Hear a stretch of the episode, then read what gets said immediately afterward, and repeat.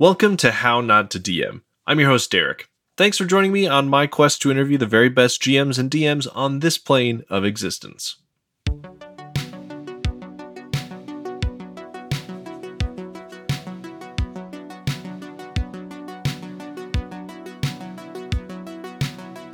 To help support the show, check out my Linktree or show notes for my affiliate links. Also, if you're a content creator ready to take the next step in your journey, check out episodify.com. They'll help produce and edit any content you're creating, whether it's audio or video, short form, long form, they do it all. Now let's jump into this episode's guest intro. Will and Brian have been making the Dungeoncast for almost 7 years now. Their love of chatting about D&D lore and rules, etc., at work led them to deciding to record their chats for the internet to listen in on.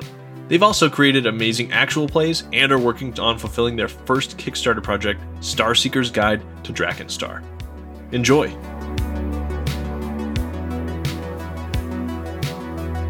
Hi, my name is Brian. I'm one of the hosts of the Dungeoncast, and my tabletop role playing game history goes back about seven years now, maybe eight. I'm not sure where the line is.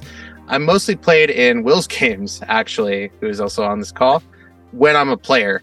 I've played in some offshoot one shot stuff with people I've invited to my tables, but if I'm not in Will's game, mostly I'm running my own table these days. Got some actual play experience with a couple of shows. So I know we're going to talk about a couple of those things later. So get into yeah. It. And I believe Will introduced you, right? Initially to Dungeons and Dragons. Yes. And yeah, last but not least, Will, go ahead and introduce yourself as well and tell us about your role playing game backstory. My name is William Stark. I am also one of the hosts of the Dungeoncast. And I've been playing Dungeons and Dragons and tabletop RPGs for, I think, about 14 years now. I think it was 2009, 2010 when I started.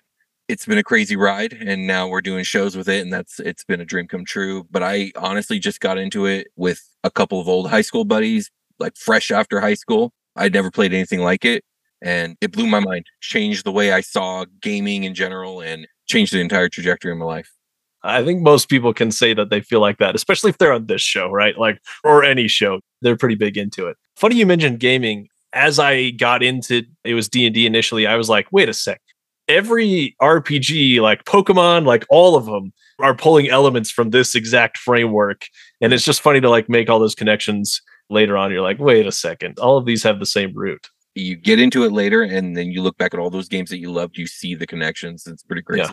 well how did you get into running games for people then? Was that first game with your high school buddies running it or were you a player initially and then you kind of decided you wanted to run stuff later on? I was definitely a player initially and when i first got into it not only had i never really heard of dungeons and dragons or role-playing games let alone played them but there was not a plethora of online like um resources on the game like there is now. There were no YouTube yeah. over how to play and all that other stuff. We were completely on our own. And so the role play aspect of it was one of the last things that we got into. We were very much like metagamey, like playing it like a video game. And uh that was kind of the first year of my playing. And I didn't get into dungeon mastering until about a year later. And oh, my first time dungeon mastering did not go well. we'll talk about that in a second, I'm sure. How about you, Brian? How soon after you started playing did you say, "Hey, I'm going to take a crack at this"? And do you remember kind of how it went? Oh, I think it only took like six or seven games or something like mm-hmm. that. Oh yeah, yeah. Nice. We played like by monthly, I think. So we would, you know, once every couple weeks, and um, I think by like session seven or eight, Will kind of handed the baton to me, like, "Hey, do you want to try this out for like a game?" I was like, "Yeah, sure." And um, that one shot turned into like a three shot because uh, that's uh, one of my biggest growing pains has been like pacing, I guess. Uh, and yes. like over planning and like wanting to do all the content and they're not willing to like let go what I prepped. That was pretty much it. Like it was three games in a row because it needed to be so I could finish what I had planned out. And yeah, I think it went okay. It's funny. The guidelines are like six or seven encounters a day. And it's like you wouldn't even get through like a whole day, an adventuring day in, in like a normal three hour or whatever session, you know, especially with players being how they are. Yeah, pacing's tough. All right. So, what you feel like are some of the big mistakes or hangups or issues that have happened in games that you've been running, and what the lessons you took away from those are, and, and maybe what you can share with us so we don't make the same mistakes you did. So, yeah, we'll start with Brian. Anything stick out while you were thinking about these questions that you want to share with us? the first time I ever killed a character, it was Oh yeah. completely on accident. And it was because I didn't balance my combat properly. I one shot this guy and could have potentially one shot every single player at the table. Yeah, I didn't think there would be like an enticing combat the way there ended up being. So there's that in my corner. But when the potential was definitely there and it did happen, I clawed someone to death in one shot, and um, everyone just kind of looked at each other like, "Oh no!" I made like a barrier that once you escaped, you didn't have to fight, and this dude got trapped inside the barrier, and everyone else but him, and he just died alone. no one could go and save him because they they would die. I was like, "Oh man!" Like I think we're just gonna erase this one from the history books, and I'm just gonna call this one a loss on my part, and like plop you back down because that was pretty unfair. We're like able to sort of jokingly be like, "Yeah, you died. It's fine though." that was definitely like ah definitely should not have done that it was like a big shock at the table kind of threw off the vibe a little bit but a big a learning experience for me for sure You know, if it was like a movie or a book or anything else, that would be like kind of a cool pivotal moment. But with games, that's always just kind of like, oops, uh, didn't mean to do that. That's a good one though. Good lessons to be learned there. How about you, Will? the one that jumps out to me, even though it's it was so long ago, was it was during my first successful long-term campaign, even though we still never ended up ending it, but it lasted about a year and a half. But I had this idea where I wanted the big bad to show up about mid-campaign. I tried to set up like all the little telltale signs and the legends and really build this entity up. And my idea was when they showed up, it was going to be a fight and it was going to be a fight that there was no way they were going to win. But I had this plan of how they were going to survive afterwards. And so they fought it and they, they weren't able even to hit this thing's AC, which in fourth edition is not very uncommon if you're fighting an overpowered monster, which this was in fourth edition. Only one hit landed because it was a crit. And it felt like a slog to me on the DM side. It didn't feel as epic as, as I had planned in my head. And when I talked to the players afterwards, you know, just open table discussion, they all felt that it was kind of like a, uh like we can't hit the, the AC like what's the point of this we're just going through the motions like even though like it was supposed to be this intense situation from the outside player's perspective it just was kind of a bummer and that was not my intent and I've never even attempted that concept ever again because it just really backfired and it didn't play out the way that I wanted. It's always like balancing pacing you know these are all like things that pop up especially earlier in your experiences right? And it's kind of hard to like tell someone how to just fix it like you know if you don't want this to happen then do that. But i guess it's just good to know like everyone has done something like this. Everyone has accidentally killed a player and been like okay sorry let's retcon that. Or everybody has like had a, a fight that was way too overpowered and just didn't feel good or satisfying and has has kind of learned from it. So it's I think it's just good to to know that we're all in this together, right? On the other side of things, then, how about some really fun or interesting or or rewarding moments that have come from your games? funnily enough, one of the ones that comes up is the other side of the coin of what we were just talking about, like overpowered adventures. During one of our actual play campaigns, there was for the first half of the campaign, like these players, Brian included, were just mopping the floor with all the enemies. It just didn't seem like it mattered what I threw at them. Is they could handle it handily. And um, I wanted to put them in a situation where I could show them that the galaxy really was a dangerous place Mhm. them up against a, a bunch of bounty hunters. I really dialed it in to make it as tough as possible without it being too tough, in my opinion. And uh, yeah, it was a fight that they barely scraped out of. And the way they did it too, there was like escapes to a spaceship involved, there was blasters, there's all kinds of creative ways to get out of the terrible situation they were in. And when they were done, they won the battle handily. It changed the way they approach fights for like the next two seasons or whatever of the game, which was very satisfying to me as a dungeon master. And it was very dramatic and the audience was super into how it played out too. So it was very rewarding. When you put in a ton of time to something and it goes how you expect it to, that's always a good feeling. it's not common, but as a DM, yeah, it definitely feels good when it happens. Brian, what do you have for us? the timeline is a little funny because I recorded an actual play game for our Patreon in like Okay. 2017 and 18 and 19 is the span of how long the game lasted. It's now airing on one of our feeds on the top of the bones of Super Quest Saga, which was the game Will was just talking about. It's called Flashbang and the Surgeon. It's like a Batman the Animated Series inspired series of adventures with like original heroes. They have like a like a driver that drives them around. Um, we play in Waterdeep, they're superheroes. Like uh, Waterdeep is Gotham City in this campaign, but I wanted something creative and cool to come from the carts, and I was like, oh, what if you customized it? We'll call it Pip My Cart, like Pip My Ride.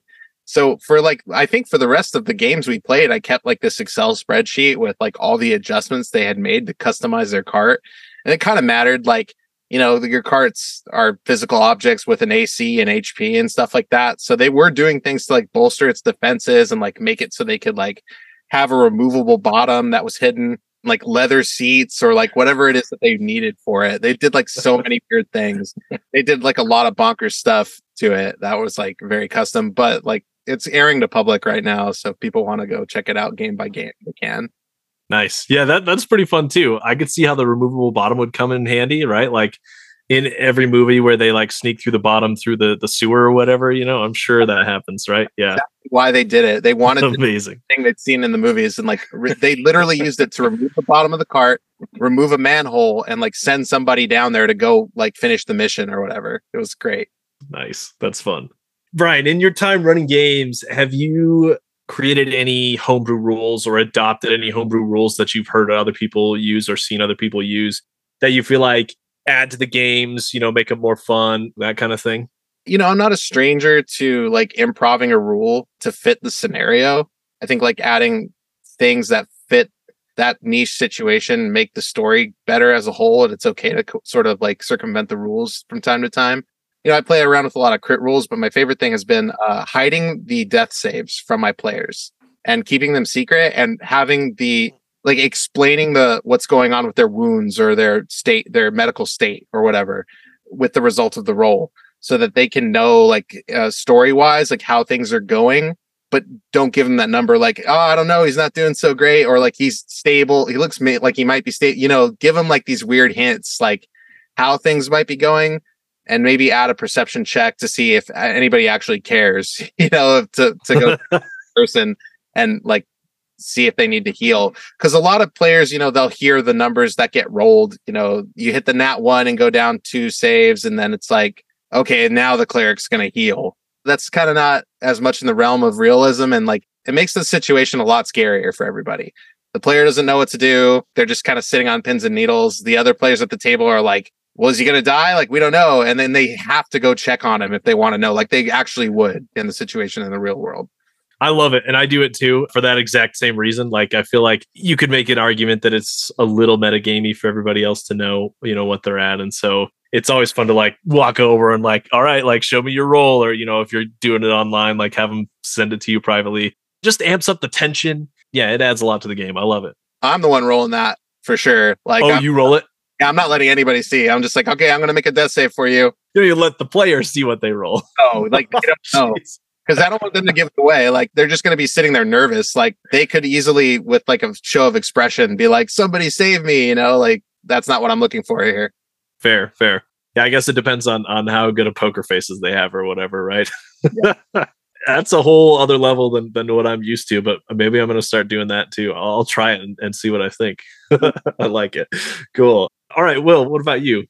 I'm not a big fan of 5e crits. I just feel like the fact that there's this possibility that you'll roll a critical hit and then two bad weapon die rolls and it just was a very very sorry hit and it didn't feel like anything special happened at all. I really don't like that. So one of the things that I like to do is the rule is if you roll a crit, you automatically do the max damage of your weapon and then you get one extra weapon die roll on top of it. So no matter what mm. you do, at least half of what you would have gotten at max with fifth edition. That makes sense because in fifth edition, there's that possibility of doing double damage, although that almost never happens. In this, rather yeah.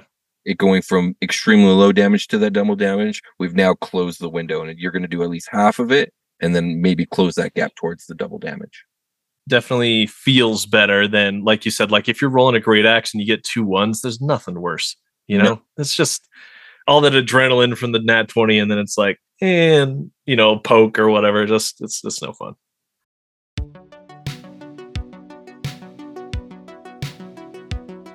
And now a word from how not to dm sponsors. First up rpg match. Rpgmatch.org is a site dedicated to helping you get matched up with tabletop role-playing game players who like to play like you do.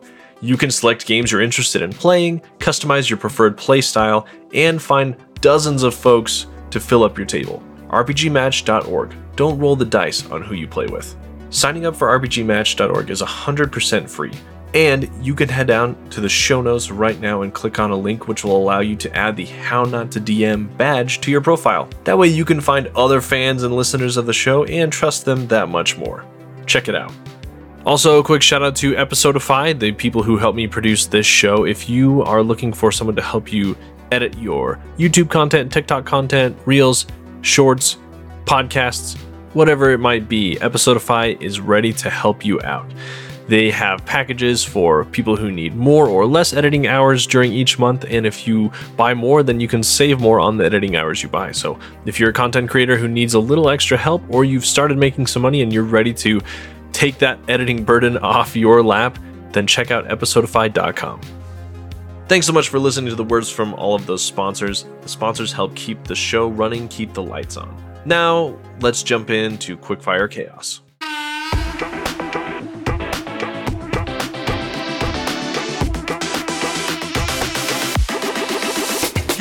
Welcome to Quickfire Chaos.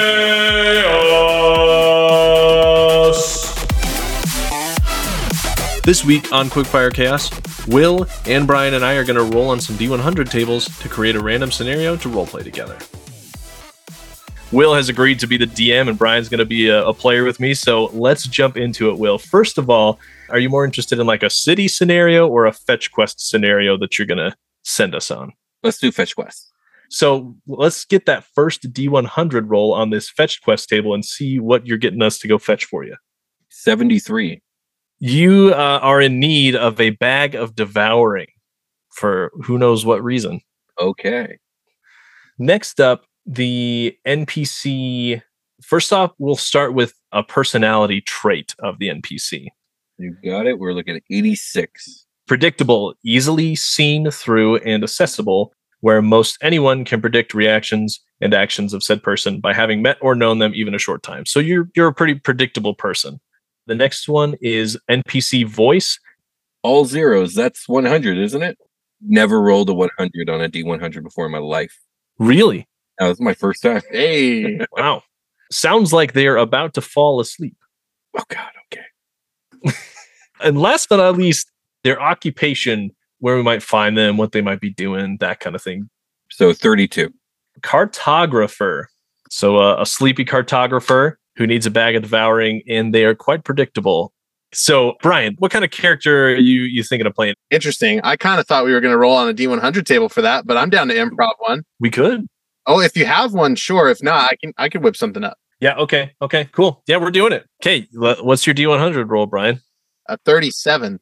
a superstitious tattooed mage who does not cast magic but rather prays for lucky favors. There you go. You're a tattooed mage who All prays a lot for luck. Cool. All right, here's mine 75. A bard who sings out of tune. All right, That's eh. there it. it is. Easy. That's a good one. All right, Will, we are ready when you are. Set the scene for us. Tell us what's going on. So the two of you stand at the bottom of a foothill beneath the Sanctus Mons Mountains.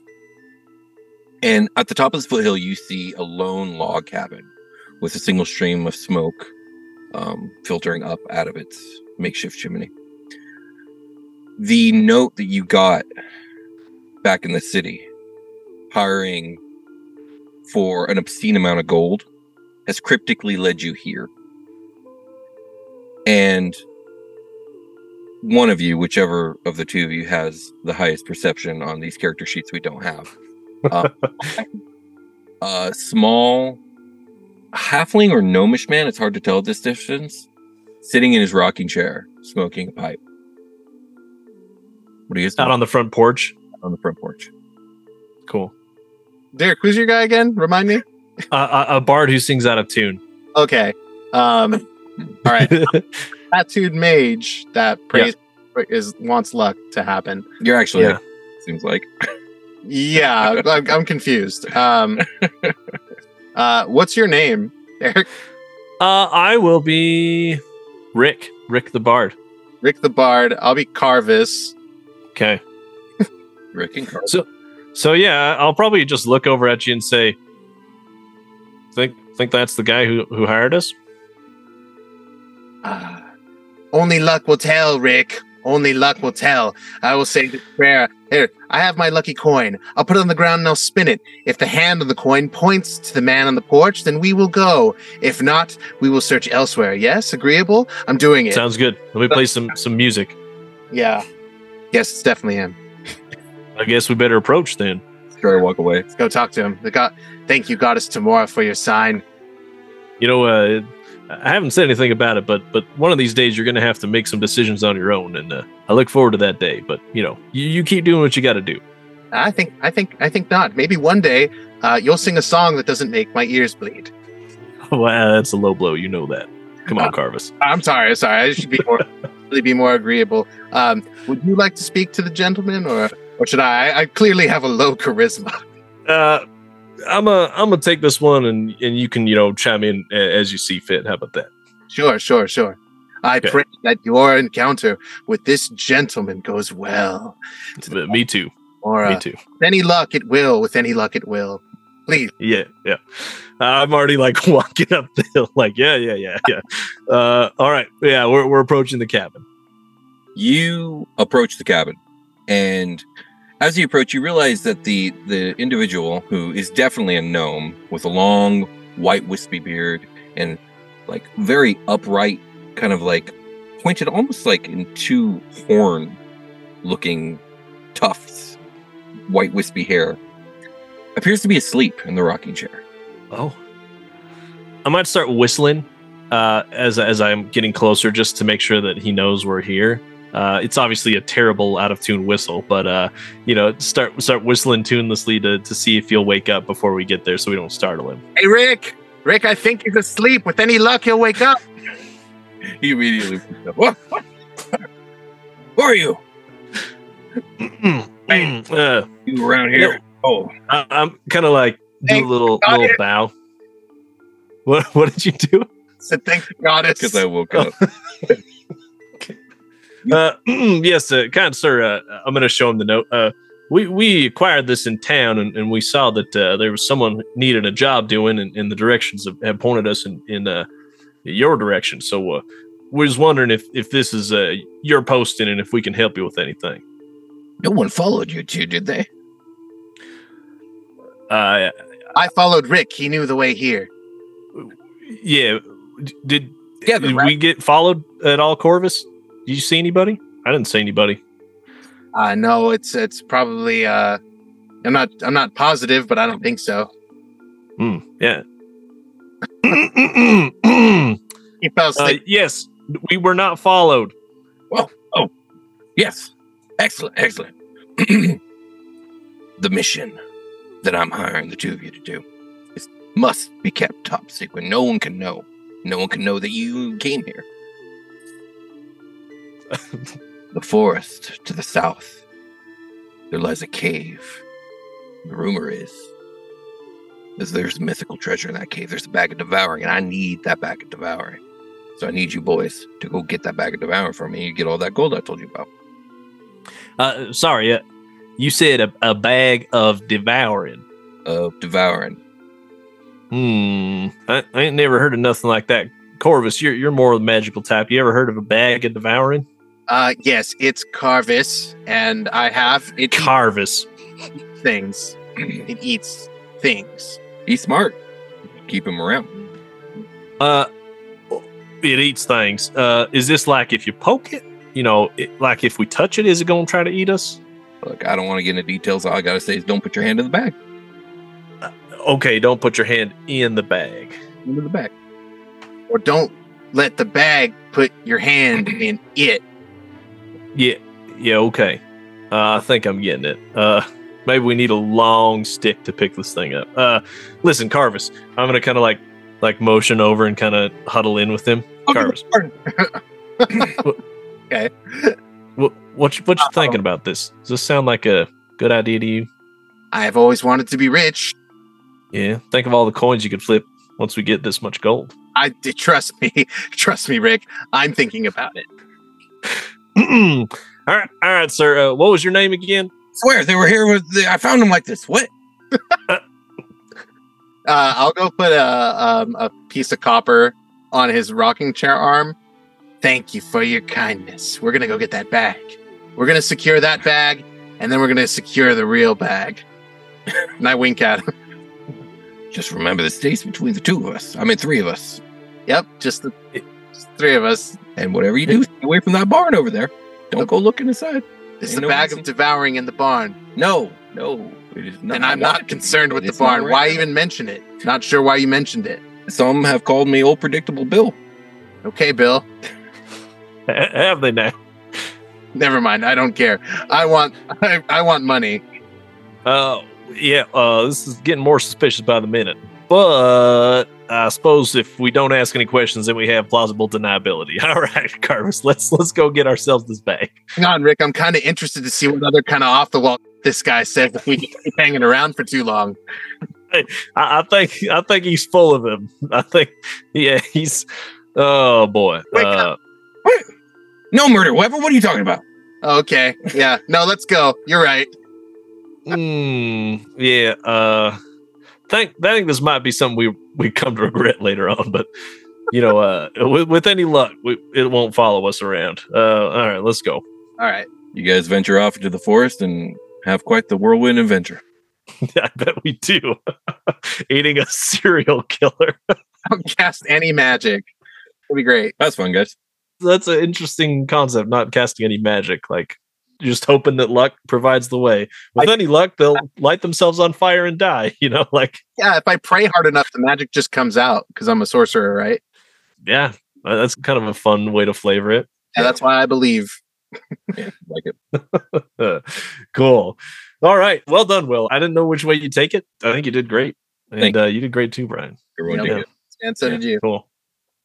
Okay, now we're going to transition kind of more into your content, your publishing, all of that good stuff. So let's start with Will. Tell us a little bit about the Dungeoncast, how it got started, where the idea came from, and maybe how it is going. the dungeon cast was was mine and Brian's idea. We we actually used to work together in the same location. The type of work we did kind of just put us together alone for like eight nine hours a night. And uh, Mm, I think within like a week or two of, of getting to know Brian, like we, we had a lot in common, just a lot of similar interests. I then, as I am now, and as I was for the last 14 years, have just been super into Dungeons and Dragons. Whenever I meet someone who I think might be into it, I always like tell them all about it, trying to get them to get involved into a game. And and that's what happened yeah. it was amazing because not only was I introducing him to a game I knew he'd love, but like him and the people that he brought to that game were all just so perfect for the game. We had such a good time, and we ended up starting a campaign. It was it was a blast. Might actually like to revisit that campaign one of these days because we never did, did get to finish it. I think it was maybe a couple months into the campaign. You know, we we would talk about the game at work. Every day at work, there was a period of time where we were with like a, a larger group of coworkers, and they would always overhear us talking about the game and, and all the crazy things that happen because it's Dungeons and Dragons and crazy stuff happens. And uh, they would always be really interested and laugh a lot at this the wild exploits. And I think simultaneously at the time, me and Brian were also really getting into podcasts. And Brian has uh audio engineering degree and had the equipment at the time. And we just decided like, hey, why don't we turn what we're doing here into the show? Where a lot of times I'd be explaining things about D and D because he was new to the game at the time, and a lot of humor and a lot of interesting takes come out of that. And that was the impetus of the show, and we've been running with it ever since. Yeah, for those unfamiliar with the Dungeoncast, Will, you're very much the explain how things are, and Brian, you're very much the this reminds me of this, and or you know, here's here's a, a, good joke I just thought of, uh, and it, it the dynamic just works, you know. Yeah, it is my job on the show to like remain ignorant and sort of be the question asker. And like, I like to do improv and like, you know, add my two cents, do a joke or like, I don't know. I'm always the kind of person that likes to learn things by relating them to other things. Like I learn through metaphor. I just sort of bring that along, try to ask questions that maybe somebody without a lot of knowledge or experience might ask. That's pretty much like I choose to maintain like I I don't like to read about upcoming topics and things like that so that I can be more organic in my presentation of that. I am sort of playing into a role there, but Mhm. trying to bring a lot of myself to that as well. You've been running the show for a, a long time now. Where do you find the new material and topics that you're going to think of? I know you've kind of for a while been theming the seasons. Uh, you know, each year will kind of have a theme. But yeah, you know, how do you to decide on what you're going to talk about next, and where do you keep coming up with new ideas? D and D and the hobby itself makes it easy. There's just there's just no end to the ideas, and honestly, even you know, we pick a topic every episode, and I usually will come up with the topics I want to talk about like six months in advance, just because Mm. for me to to just check a schedule and be like, oh yeah, that's what I'm talking about this this time. But um, even topics that we cover, like there's always stuff to revisit. There's always stuff to come back to, and hey, we didn't even talk about this. But yeah, theming the years really helps give the year some structure, and this one's been a fun one. We're doing uh artifacts and magic items is like our specialty this year. So every month we're doing at least one, maybe more episode where we're diving into the lore and stats and ways to use different artifacts and stuff. And it's it's been a lot of fun. I like the years or the season structure as well because, like you said, it's easy to relate back to previous specific beings you've talked about, you know, last year or uh, artifacts or, or whatever it might be. So it kind of helps. It's not like you have to listen to every episode in order, but if you do, then you know it kind of rewards that continuity by knowing, oh, they're referring to this thing or, or that thing, and you know, realizing how it's all connected. Yeah, We reference our really bad jokes from like three years ago. Great. that too. That's been coming up so much lately too. It's it's funny. Yeah, it does reward you to listen to the show in order, but there's no reason people can't jump in at the most recent episode and like you know. Um, we are doing some skits lately that require some continuity. I'm trying to find a way around that. We just like to be a little bit repetitive. They're very very short. They're in our break segment. It's um a lot of fun to do like improv for me. So I wanted to add something like that to the show. Done it a few times before watching the show in order does give you a little bit of a like a extra Easter eggs It along the way. So, uh, Brian, how long into running the show then did you decide uh, with Will, hey, you know what? We should try to start like writing stuff and making you know shows out of the out of the stuff that we're thinking about and talking about. Uh, for instance, your Kickstarter project, Starseeker's Guide to Draken Star. You know, where did that idea come from? You know, how did you transition from we're gonna do this podcast to like let's spend a bunch of time and effort to like write this whole thing and do this big crowdfunding campaign? I would love to talk about it a whole bunch, but it's actually Will has been spearheading almost the entirety of the project these days. So I think I was involved more in like the meetings and like the conceptualization of some things at the beginning, but it really has just been Will taking it on. I know the idea got started because we completed our first actual play campaign that Will DM'd. He'd already poured a ton of time and resources into writing for that campaign setting. So to carry it on to be a setting book afterwards seemed sort of like a natural next step. There were a fairly large amount of vocal people asking for it. Mhm. I'm gonna hand it off to Will from there. Yeah, I mean, you said it. Yeah, Super Quest Saga had such a wonderful audience, and it was a it was a fantastic experience. I think for everybody, an emotional one for all of us when it ended. I wasn't sure if I was actually going to try my hand at writing anything because I've never written anything in an official capacity like that. But uh, I decided to listen to the audience and and put out a Kickstarter and see where it went, and it got funded. And so now I've been working on turning the galaxy and the universe that we ran that three and a half year campaign in and turn it into a usable functional campaign setting and source book and my goal is to make a book that blends high fantasy with science fiction and space opera and Mhm. for the book to give and have something for every player whether it's a, a dungeon master or just a player or someone playing in a completely different setting i wanted there to be tools and things that could be utilized no matter what game you're playing. What's been kind of the most fun and rewarding part of like writing this and, and creating this from scratch? And then what's been, maybe been the part that's most difficult or not as fun as you expected it to be? The m- most fun i would say there's two things. There's number one is getting to just write lore and build a continuity and interconnect and fill in the blank spaces of this galaxy that you know we we spent so much time in and not having that deadline of i got to get enough get this ready for the next game kind of explore the space at my own speed and in whatever direction i choose has been really rewarding as well as learning what it takes to write a book which you know i've learned a lot since i started this. The other part that's been really rewarding was the amount of fun I've been having building new systems that I've been tacking on to 5e, which really there's only been two, but I've developed two modular systems that you could tack onto your fifth edition game to make combat a little bit more interesting and to make magic item customization not only possible but really robust. It's very different from writing prose, but I hmm. feel like I have a knack for it and it's been a lot of fun. You mentioned that Starseeker's Guide is kind of based on your actual play Super Quest Saga. So tell us a little bit about that, where that came from, that idea, and, and what it was like to create your own actual play after having been doing more of a chat show like the Dungeoncast is. I'll probably baton pass to Will once again, but was involved in like the very beginning of the show's conceptualization. Well, not the very beginning. When it was brought to the table, I think it was brought to me first by Will. And we had tried to run a campaign previous to that, turn it into an actual play and kind of complete the recording beforehand. But a lot of things sort of didn't go as we expected. It was a big learning curve, turns out. And there were a lot of things that we had misstepped on that we wanted to start fresh with. I think we just needed a breath of fresh air. Let's let's scrap this other project, move away from it, and then Will kind of brought this other thing to the table that he'd been working on. Getting a rhythm down for it, we basically just kept the same sort of structure workflow wise as we do with the Dungeoncast, which is Will brings the material to the show and presents it.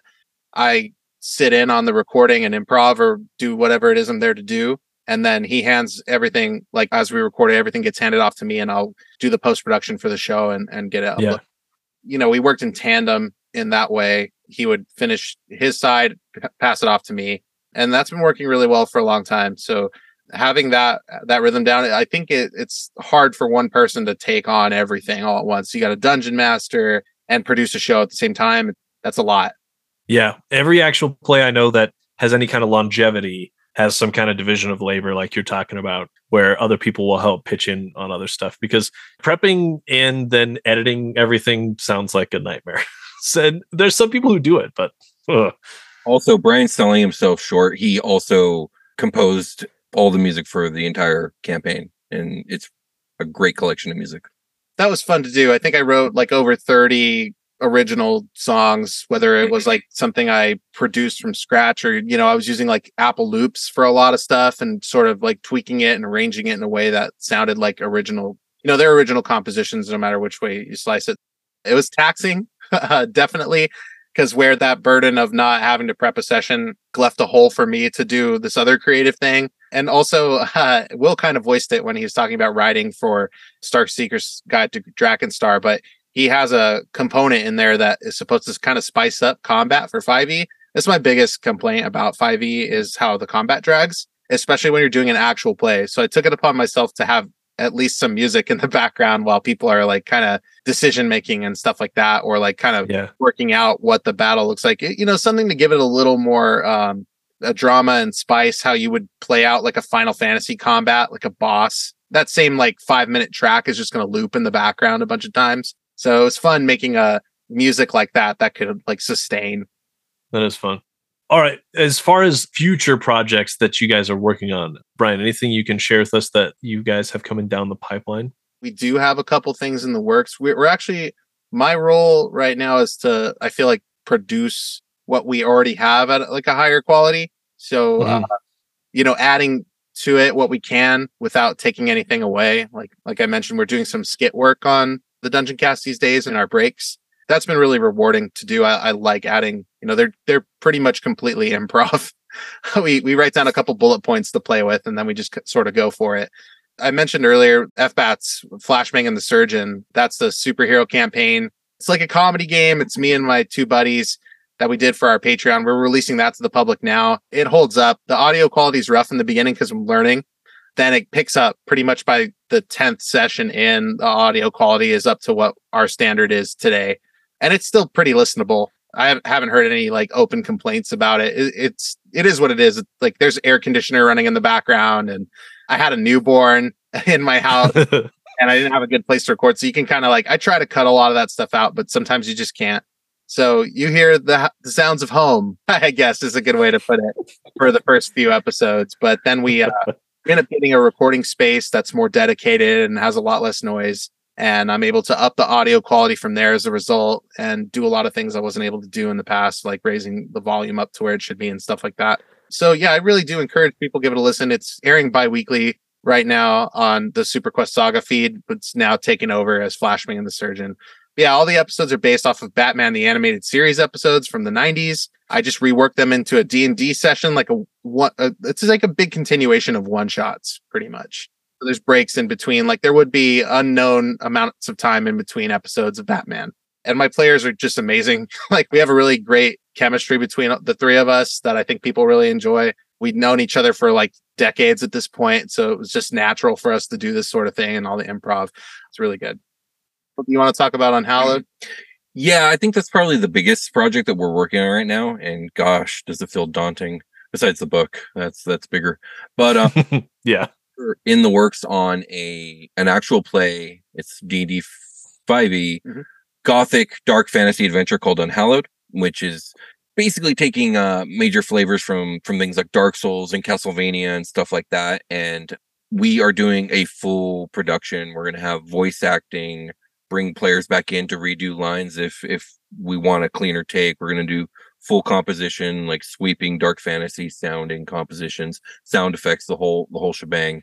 And we are currently about to record episodes 11 and 12 of season one, which is looking like it's going to be an 18 to 20 episode season. And I'm really excited for people to hear it. I'm having a blast dungeon mastering it. And it's been another learning experience because it's a very grim, dark, brutal campaign, which is not Mhm. something I run.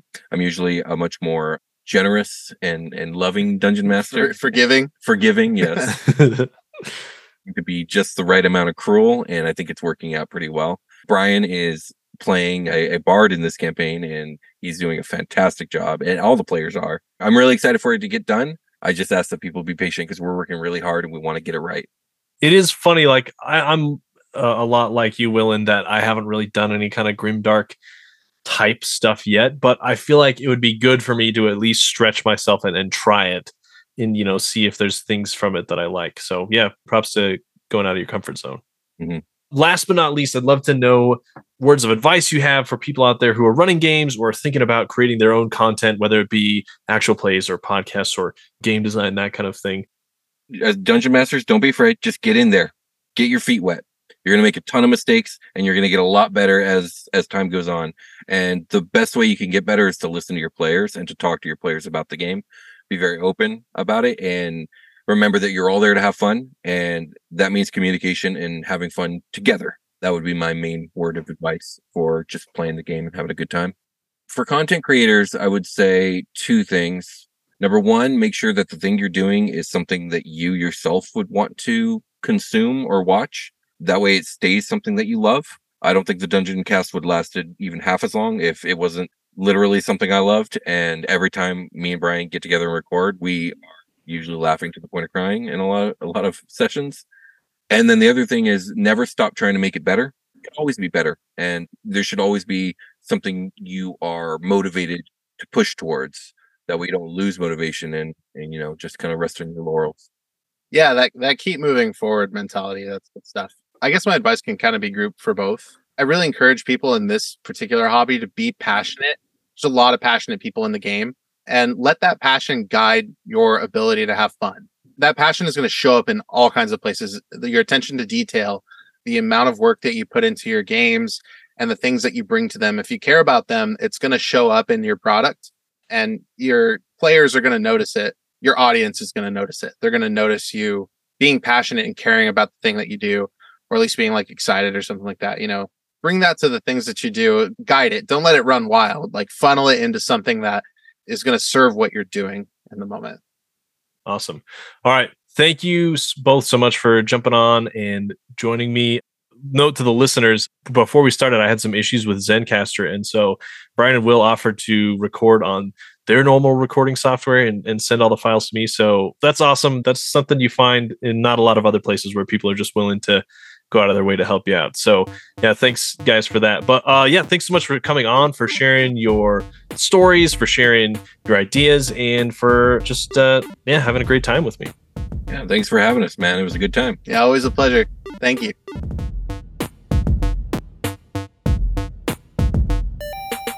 Thank you for listening to How Not to DM. Now for a sneak peek into next week's guest, Riley, the bunker master of Friend and Foe Adventure Co., a Borderlands tabletop role playing game actual play.